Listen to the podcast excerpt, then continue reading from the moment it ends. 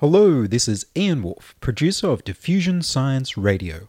You can now support Diffusion through the Patreon support page at patreon.com slash diffusionradio. Send me a message about the supporter awards you'd like to receive, or make a donation directly with the PayPal button, or click on an Amazon affiliate link at www.diffusionradio.com.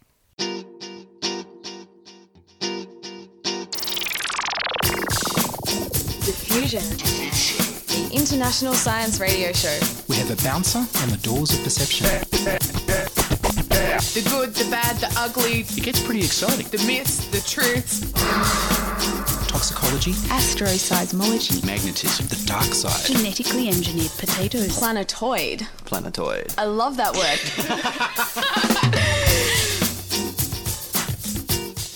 Hello and welcome to Diffusion. Sit back and relax while we inject weird and wonderful science directly into your brain. I'm Ian Wolfe. On this edition, eating for long life. But first up, here's the news.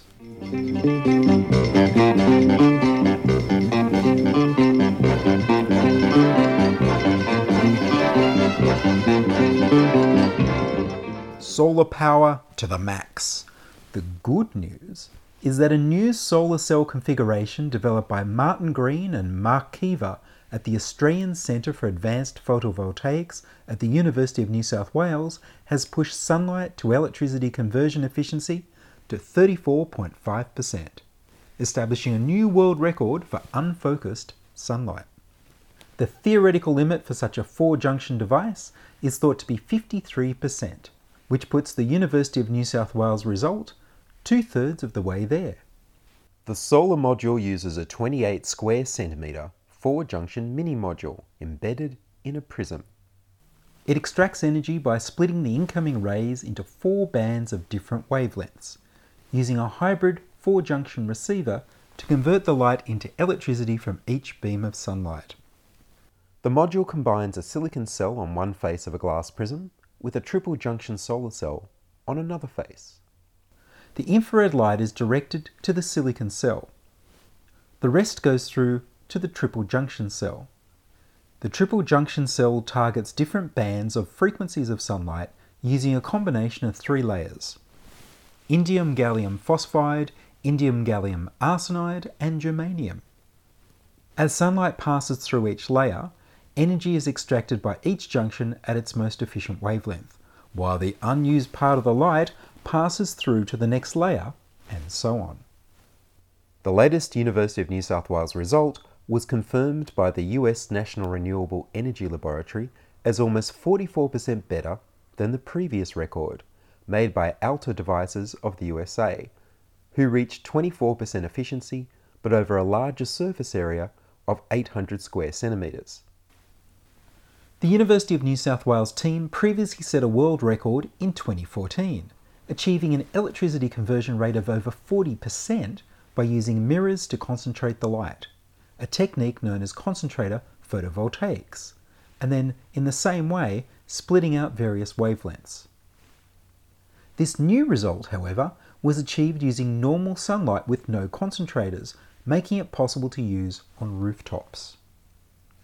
The spectrum splitting approach is perfect for solar towers, like those being developed by Australia's RayGen Resources, which uses mirrors to concentrate sunlight, which is then converted directly into electricity.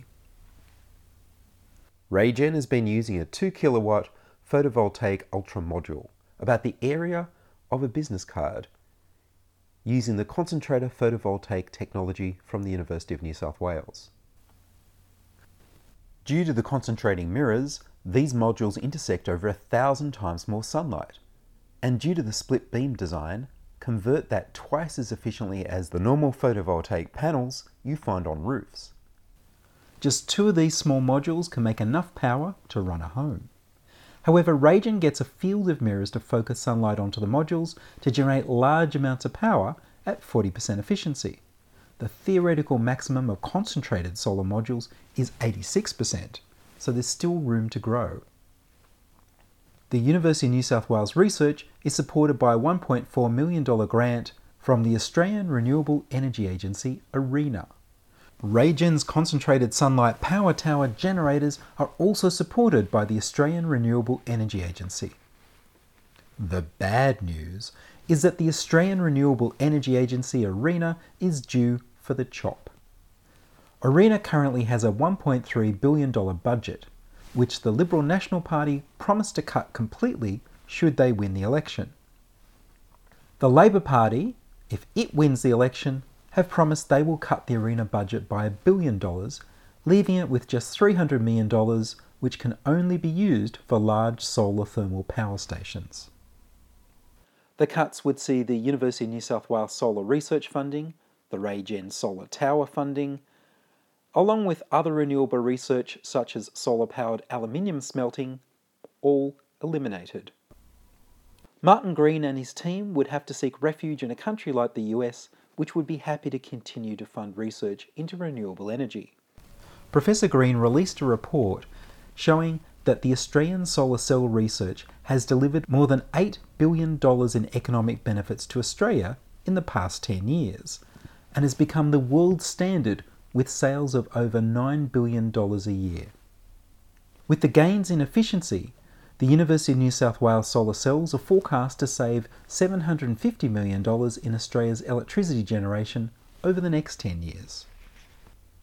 It looks like the government's war on science will continue regardless of who wins the election.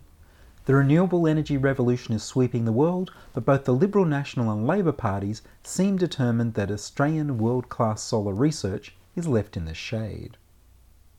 But we don't want to have to deal with carp. No, we don't want to deal with carp. We've got to get rid of the carp. Because when we've dealt with this, when we've dealt with this virus, do you know, Mr. Speaker, that we're going to have between 500,000 and 2 million tonnes of carp, 2 million tonnes of carp. We'll have to bury the carp, we'll have to put it outside, put it in the paddocks, bury it, put, put it underground, probably take the, take the place of horse manure or something. The universe is expanding even faster than we thought. Using the Hubble Space Telescope to measure the distance to stars in 19 galaxies beyond our Milky Way galaxy, NASA and the European Space Agency have jointly announced the universe is expanding 5% to 9% faster than predicted. This finding contradicts calculations based on the Big Bang Theory, based on measurements of the cosmic microwave background radiation. The new expansion rate is 73.2 kilometers per second per megaparsec. A megaparsec is 3.26 million light years. This means that the distance between cosmic objects will double in another 9.8 billion years. These measured speeds don't match the predictions for an expansion rate made using the Big Bang Theory, based on observations made by NASA's Wilkinson Microwave Anisotropy Probe or the European Space Agency's Planck satellite. NASA's probe predicts 5% slower, and the European Space Agency satellite predicts 9% slower.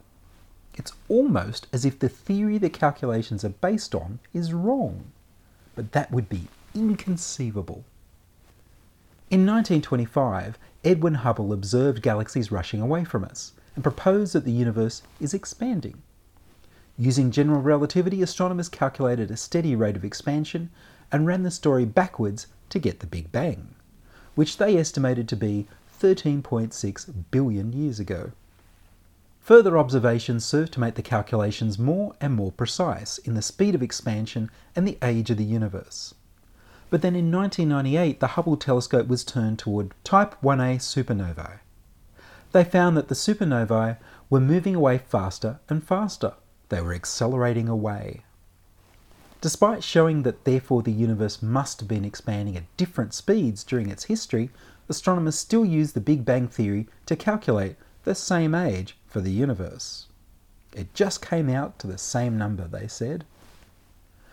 Now, in 2016, the team led by Adam Riess used the Hubble Space Telescope to measure Cepheid variable stars, the same stars that gave Edwin Hubble and his colleagues the first hint of an expanding universe in 19 galaxies beyond our own Milky Way galaxy. Adam Riess shared the Nobel Prize for discovering that the expansion of the universe is accelerating. Cepheids pulse at rates that are related to their true brightness. Because we know how bright Cepheid variables are, we can work out how far away they are by measuring how bright they appear. Matching this with the redshift of the Type 1a supernovae moving away, they were able to get the most accurate number for the acceleration of the expansion of the universe and see that it's bigger than predicted by working forward from the Big Bang Theory. One suggestion for the reason for the difference between prediction and measurement is that Einstein's theory of general relativity, upon which the Big Bang Theory calculations rest, is a bit wrong. Another is that the invisible dark energy force summoned to explain the acceleration of the expansion of the universe has some extra properties. Or the invisible mass, the dark matter summoned to explain why the observed movement of stars and galaxies doesn't match the predictions of general relativity theory, also has some strange properties. Science says when your predictions don't match your measurements, then your assumptions are wrong somewhere. It's going to be fun finding out where we were wrong.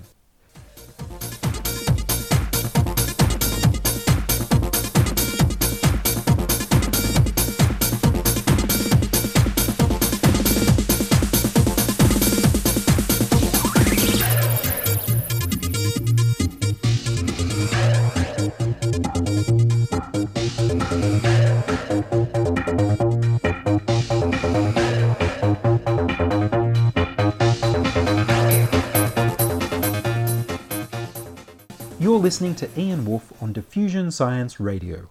Send emails to science at diffusionradio.com. We're brought to you across Australia on the Community Radio Network and podcast over the internet on www.diffusionradio.com. At the Australian Biology of Aging conference held at the Coogee Life Saving Club a few weeks ago, before it was destroyed by waves last weekend, Professor David Le Couteur gave a talk on mechanisms linking low protein, high carbohydrate diets with age related health. I visited him at his office in the Charles Perkins Centre at the University of Sydney. I began by asking him if his findings don't go against what most people like to believe about diet and aging. Our research is focusing on something that everyone finds of great interest, and that is what sort of food should you be eating to have a long, healthy life. And our research has been focusing on the balance of macronutrients, the balance of protein, carbohydrate, and fat. And the results that we've found are unequivocal and, as you said, very much the opposite to what the current views on diet are. So, what have you found? So, the, the traditional way of living a longer life revolved around something called caloric restriction, which involves eating less food. This has been known for about 100 years that if you reduce food intake by somewhere between 30 and 50%, you can increase lifespan. Works well in animals, but it doesn't work in humans because we simply can't voluntarily eat 50% less, as the current epidemic of obesity shows. So rather than looking at reducing calorie intake or reducing energy intake, we've been looking at the difference balance of protein, carbohydrate, and fats. And the results have been very surprising. So there's people on the Atkins or paleo diet who think that they need to cut out carbohydrates entirely and concentrate on protein and fat, but that's not what you found. Uh, our results have been very convincing. Originally, the studies were done in a variety of insect models, more recently in mouse models, and we've also got observational data in humans. If you use the, a um, a method called the geometric framework, you can see interactions between macronutrients and outcomes that's not possible to see with traditional methods of looking at the relationship between diet and health. Essentially, it's like developing the telescope for the first time and looking at the stars. We're able to see things with a totally different viewpoint. So, if we um, take animals and force them to eat one of multiple different diets, varying in carbohydrates and fat and protein and energy levels, the results have been absolutely um, the same across all different animal species, from mice to ants to um, beetles to Drosophila to fruit flies. In every case, the animals on the low protein, high carbohydrate diets have had the longest life and the best late life health. In particular, a more recent study looked at mice, that are the first study done in mammals, and again showed that low protein, high carbohydrate diets are associated with best, best late life health.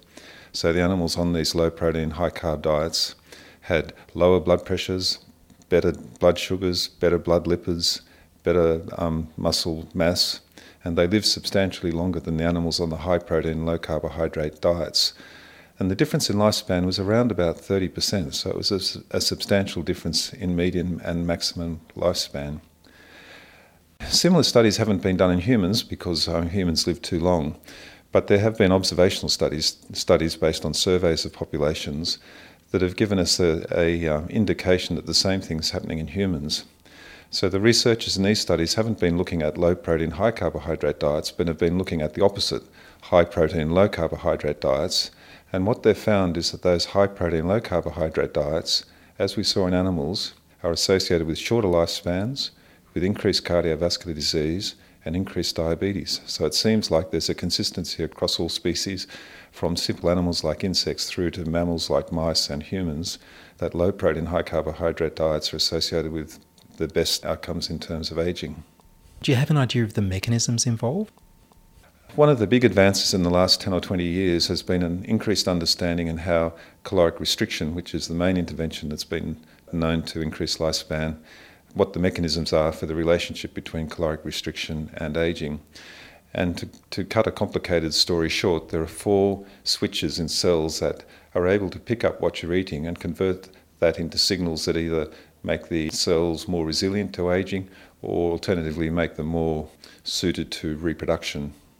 Those same switches that are turned on by caloric restriction are turned on by our low protein, high carbohydrate diets, but without the need to eat less and be hungry. This geometric framework that you used to be able to understand what was happening, would it be possible to explain a little bit of what that was for the listener? Uh, is that a statistical tool? The geometric framework is a, a, new way of looking at the interactions between diet and any health outcome, including aging. It was developed by two very important scientists here at the Charles Perkins Centre, Professor Stephen Simpson and Professor David Raubenheimer.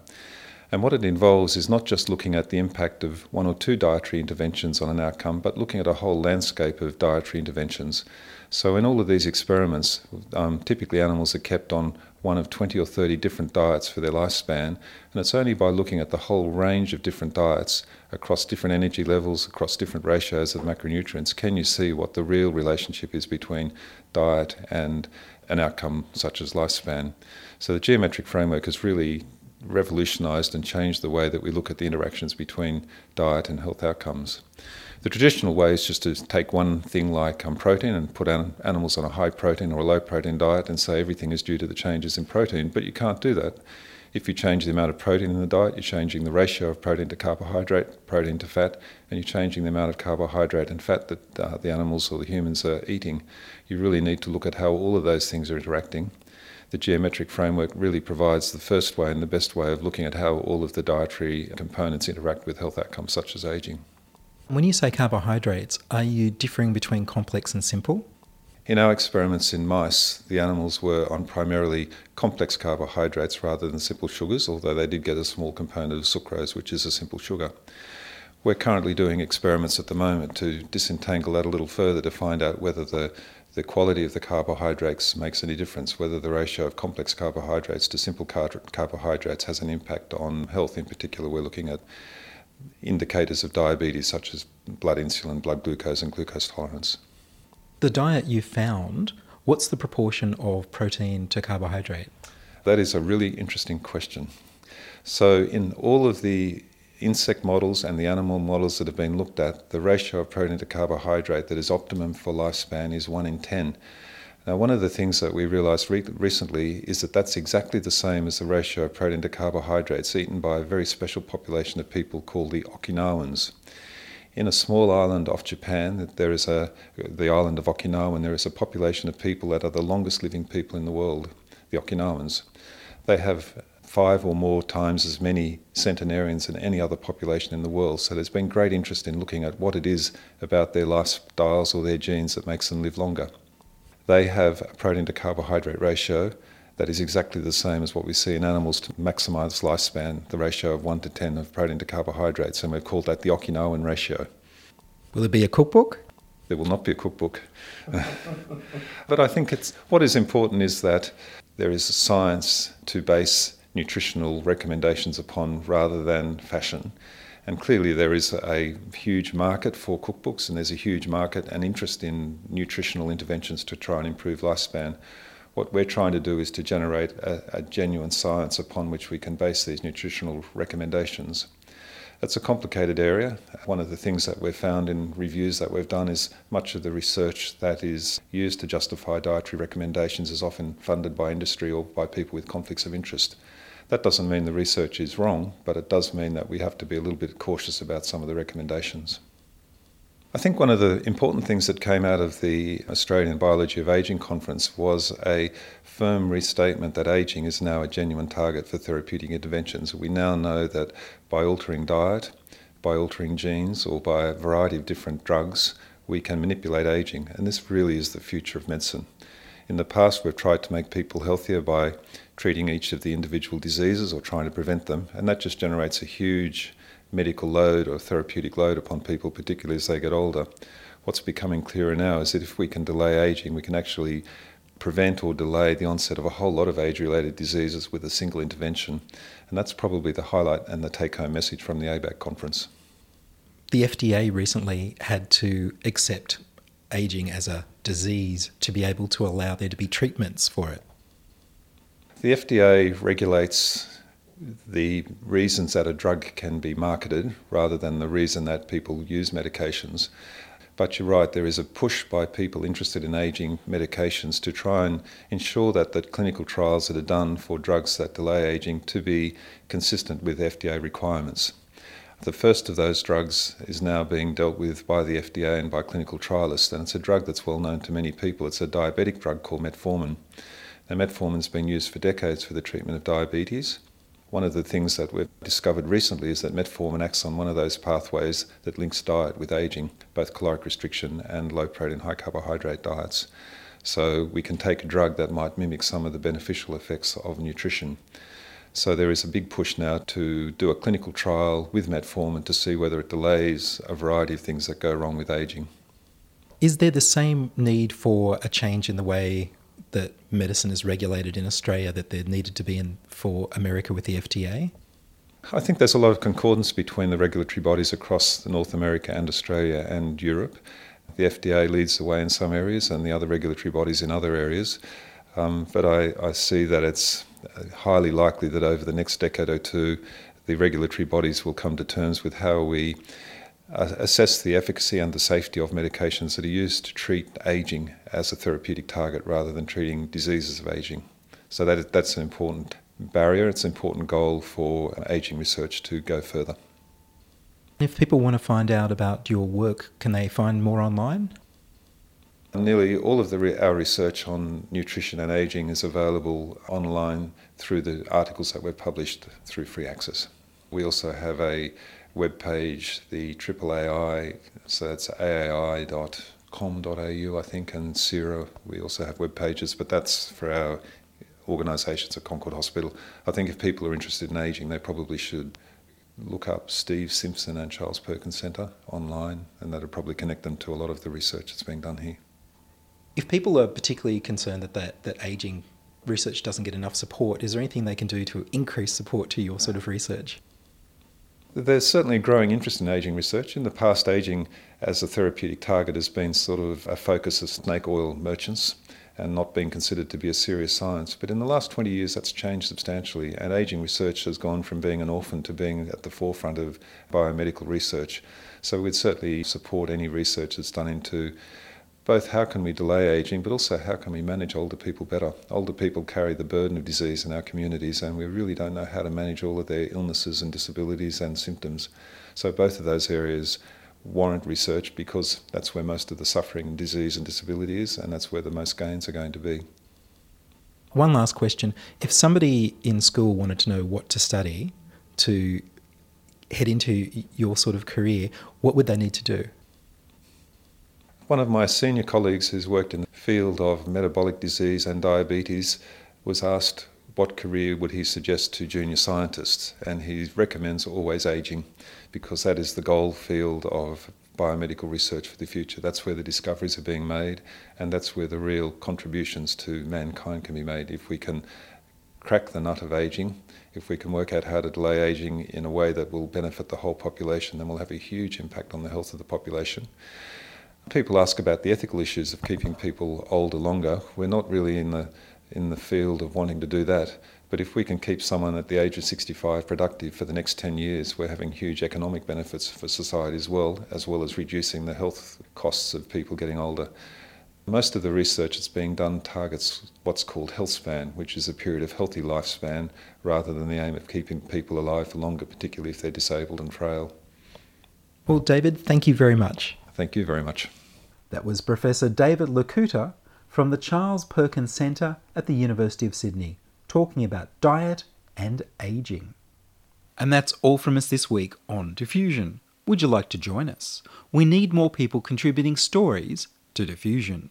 You can send your contributions, opinions, congratulations, standing ovations, helpful suggestions, and donations to science at diffusionradio.com. That's science at diffusionradio.com. And please do send me an email so I know you're listening and you'd like to hear more episodes. Check out the Diffusion Science Radio page on Facebook and rate us on iTunes. Tell your friends. Follow me on Twitter at Ian Wolfe check out the Patreon page at patreon.com slash diffusionradio. Checking production was Charles Willock.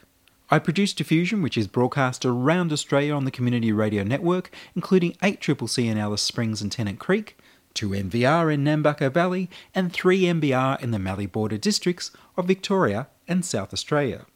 Diffusion is syndicated globally on the National Science Foundation's Science 360 internet radio station and also on astronomy.fm. Subscribe to the podcast on the Diffusion website, www.diffusionradio.com. That's www.diffusionradio.com and check the website for links, photos, and videos about this week's show. If you enjoyed the show, then explore more than 700 previous episodes archived on diffusionradio.com, where the shows are labeled by keywords so you can focus in on the stories you want to hear.